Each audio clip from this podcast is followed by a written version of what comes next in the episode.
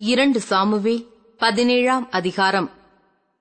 பின்பு அகித்தோப்பேல் அப்சலோமை நோக்கி நான் பன்னிராயிரம் பேரை தெரிந்து கொண்டு எழுந்து இன்று ராத்திரி தாவீதை பின்தொடர்ந்து போகட்டும்.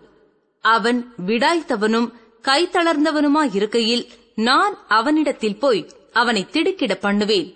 அப்பொழுது அவனோடு இருக்கும் ஜனங்கள் எல்லாரும் ஓடிப்போவதினால் நான் ராஜா ஒருவனை மாத்திரம் வெட்டி ஜனங்களை எல்லாம் உம்முடைய வசமாய் திரும்ப பண்ணுவேன்.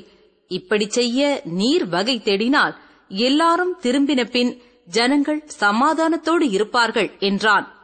இந்த வார்த்தை அப்சலோமின் பார்வைக்கும் இஸ்ரவேலுடைய சகல மூப்பரின் பார்வைக்கும் நலமாய் தோன்றினது.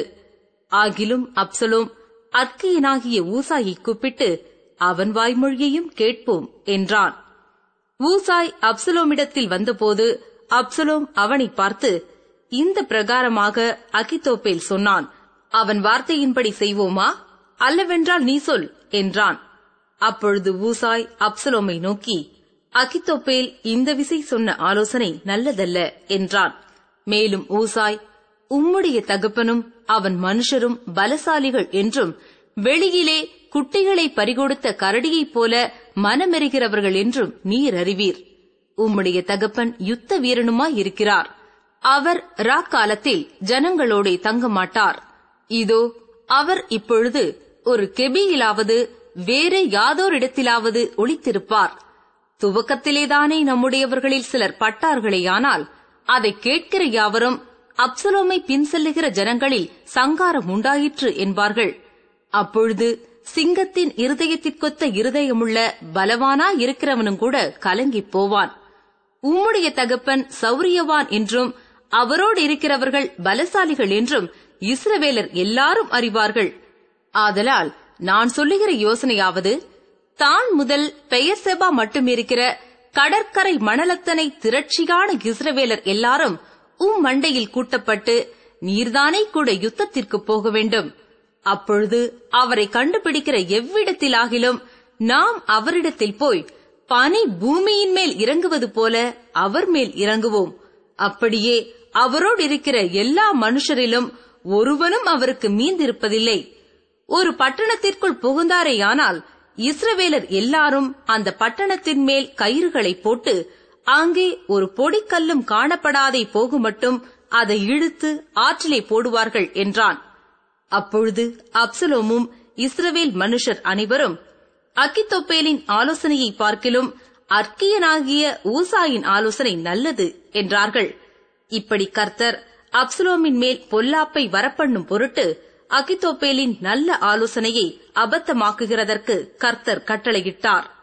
பின்பு ஊசாய் சாதோக் அபியத்தார் என்னும் ஆசாரியர்களை பார்த்து இன்ன இன்னபடி அக்கித்தோப்பேல் அப்சலோமுக்கும் இஸ்ரவேலின் மூப்பருக்கும் ஆலோசனை சொன்னான்.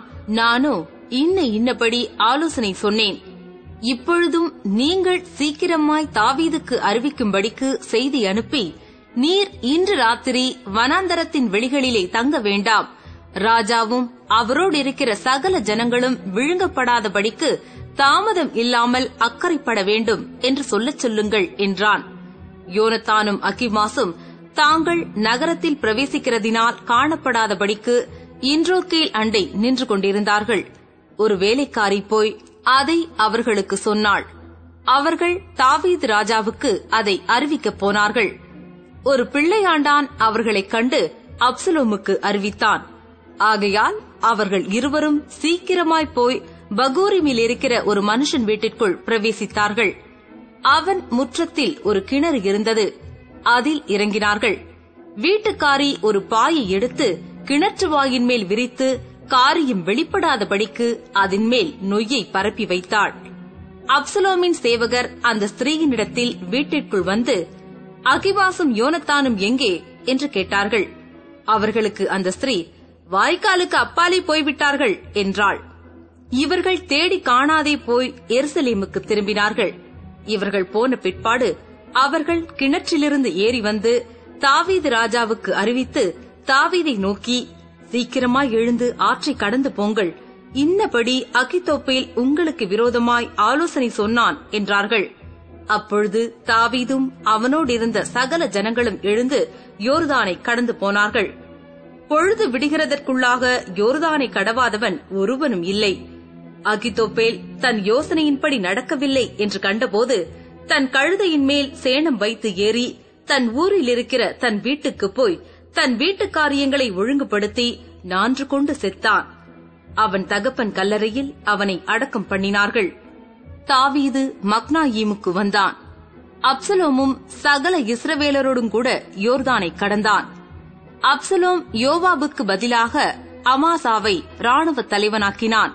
இந்த அமாசா நாகாசின் குமாரத்தியும் செருயாவின் சகோதரியும் யோவாபின் அத்தையுமாகிய அபிகாயிலை படைத்த இஸ்ரவேலனாகிய எத்திரா என்னும் பேருள்ள ஒரு மனுஷனுடைய குமாரனாயிருந்தான் இஸ்ரவேல் ஜனங்களும் அப்சலோமும் கீலேயா தேசத்திலே பாளையமிறங்கினார்கள்.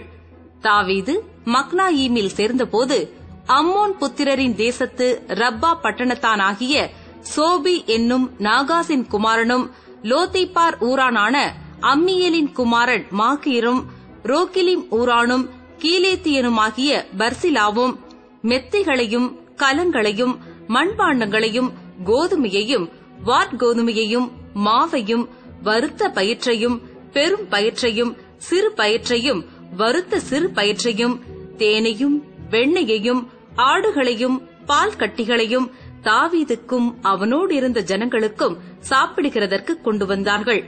அந்த ஜனங்கள் வனாந்தரத்திலே பசியும் இழைப்பும் தவனமுமாயிருப்பார்கள் என்று இப்படி செய்தார்கள்.